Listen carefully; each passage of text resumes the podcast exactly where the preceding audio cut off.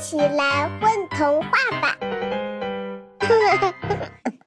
嘿，小朋友你好啊，欢迎收听混童话广播，我是今天的主播格雷斯。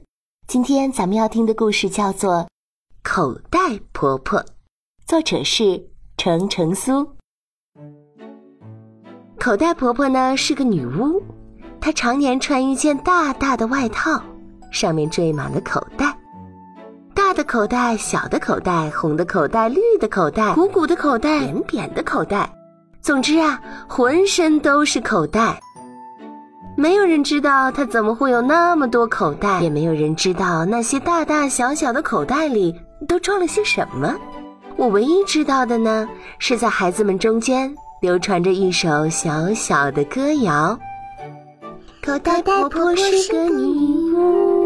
大大的口袋装满小妖怪，若你与他对视一眼，会被会被永远永远装进装进口口袋袋。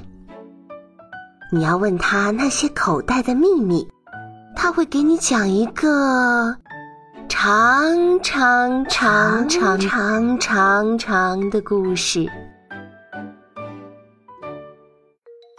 第一个口袋呢？叫乌云口袋，里面装满乌云。乌云就是生了气的云朵。云与云啊也会吵架，发生矛盾。别看它们看起来憨憨壮壮的，可生起气来呀，总要弄出点动静不可。他们在我的口袋里冷静反省，急脾气的出去跺跺脚，大哭一顿就好了。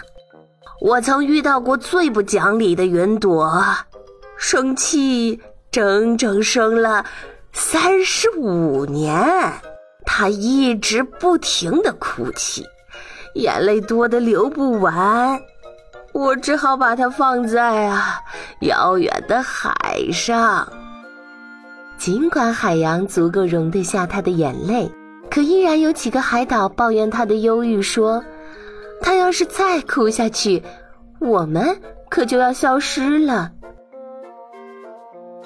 这第二个口袋呢，是风怪口袋。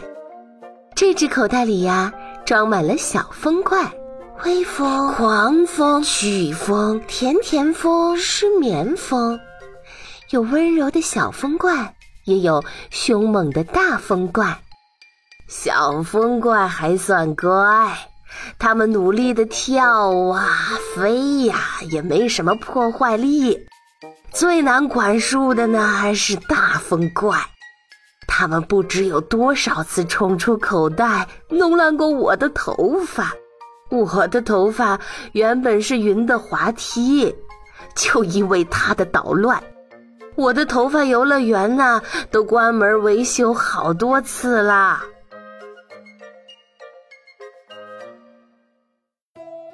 第三个口袋是什么呀？哈哈，是花猫口袋，里面住满了花猫，白点点猫、黑点点猫、甜甜圈猫，每一只花猫身上都长着一朵小花儿，人们认不出花，只好说这只有斑点，这只品相不好，这只，他们哪里知道？一只长满斑点的花猫，只是小的时候馋嘴呀，偷吃了一束梨花而已。第四个口袋呀，是河流口袋，住着一条条奔腾不息、闹嚷嚷的河，它们个个顽皮任性，不服管教，都说好了往东流，可是有的朝北，有的朝南，有的。干脆逆行，就因为他们的任性，不知道多少次河流相撞，互不相让。我的口袋呀，经常是湿哒哒的，我只好抓起一条任性的河，看它像只小蚯蚓一样在我的手掌扭动。大鱼小鱼们紧紧抓住它的尾巴，快快听话，快快听话。他们大声喊道：“好了好了，往东流就往东流嘛！”我才不信！就这条任性的小河啊，都向我保证过四十二次了。第五个口袋啊，叫夕阳口袋。这里面呢，住着一位沉默的画家，他一生不断寻找颜料，一生只画夕阳。它大大的颜料盒里有鸟儿的羽毛、星星的光，有来往的风和太阳的碎片。这画夕阳的画家嘛，偶尔也会偷懒，偶尔也会画失败。他不满意的时候，他就写信请来乌云、雨滴，哗啦啦，哗啦啦，哗啦啦，铺满天边。第六个口袋。叫呆呆口袋，嘿，这里面当然是住满了世界上最慢最呆的动物啦。骆驼低着头默默的喝水，偶尔抬头望望天；奶牛慢慢咀嚼青草，尾巴左右摇摆；考拉呢，懒懒的趴在树上，慢悠悠的眨眨眼睛；熊猫抱着竹子靠成一团团。只有一只小蜗牛不争气，自己被放进呆呆口袋。它一刻不停，翻山越岭的爬山，偏要证明自己不慢不呆。可他不知道，他花了三年时间才爬完了骆驼的一个驼峰。第七个口袋里住着。一只大海，叫海洋口袋，把它放到耳朵边，就能听到海鸥、海浪的声音，轮船呜呜的汽笛声。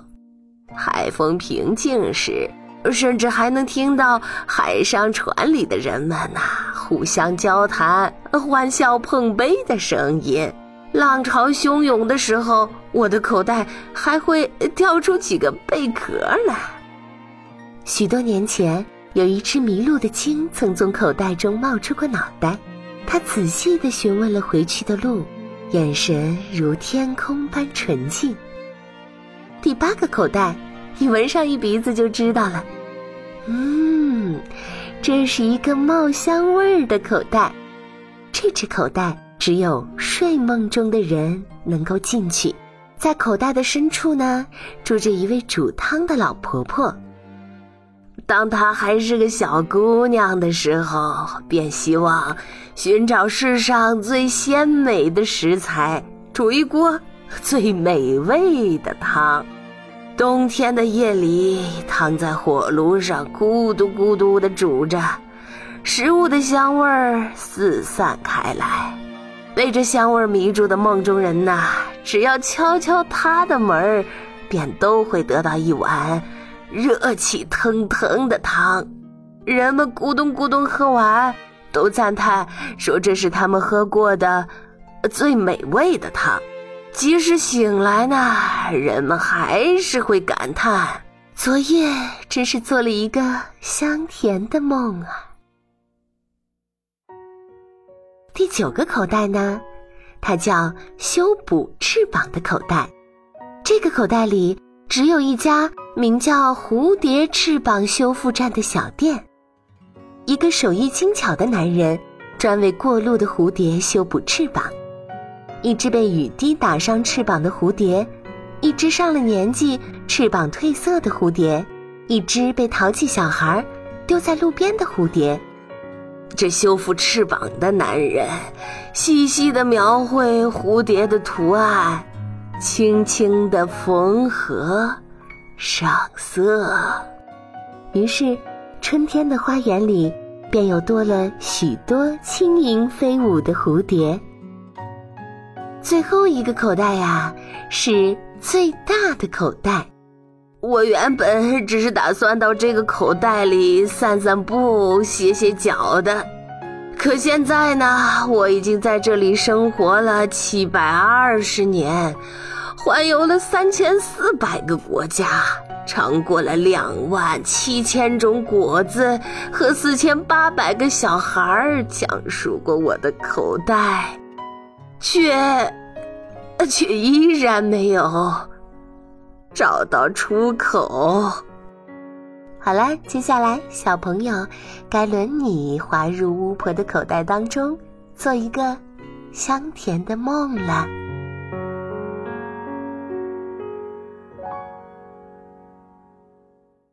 宝贝儿，你们在干嘛呀？嘘，我们在听风童话呢。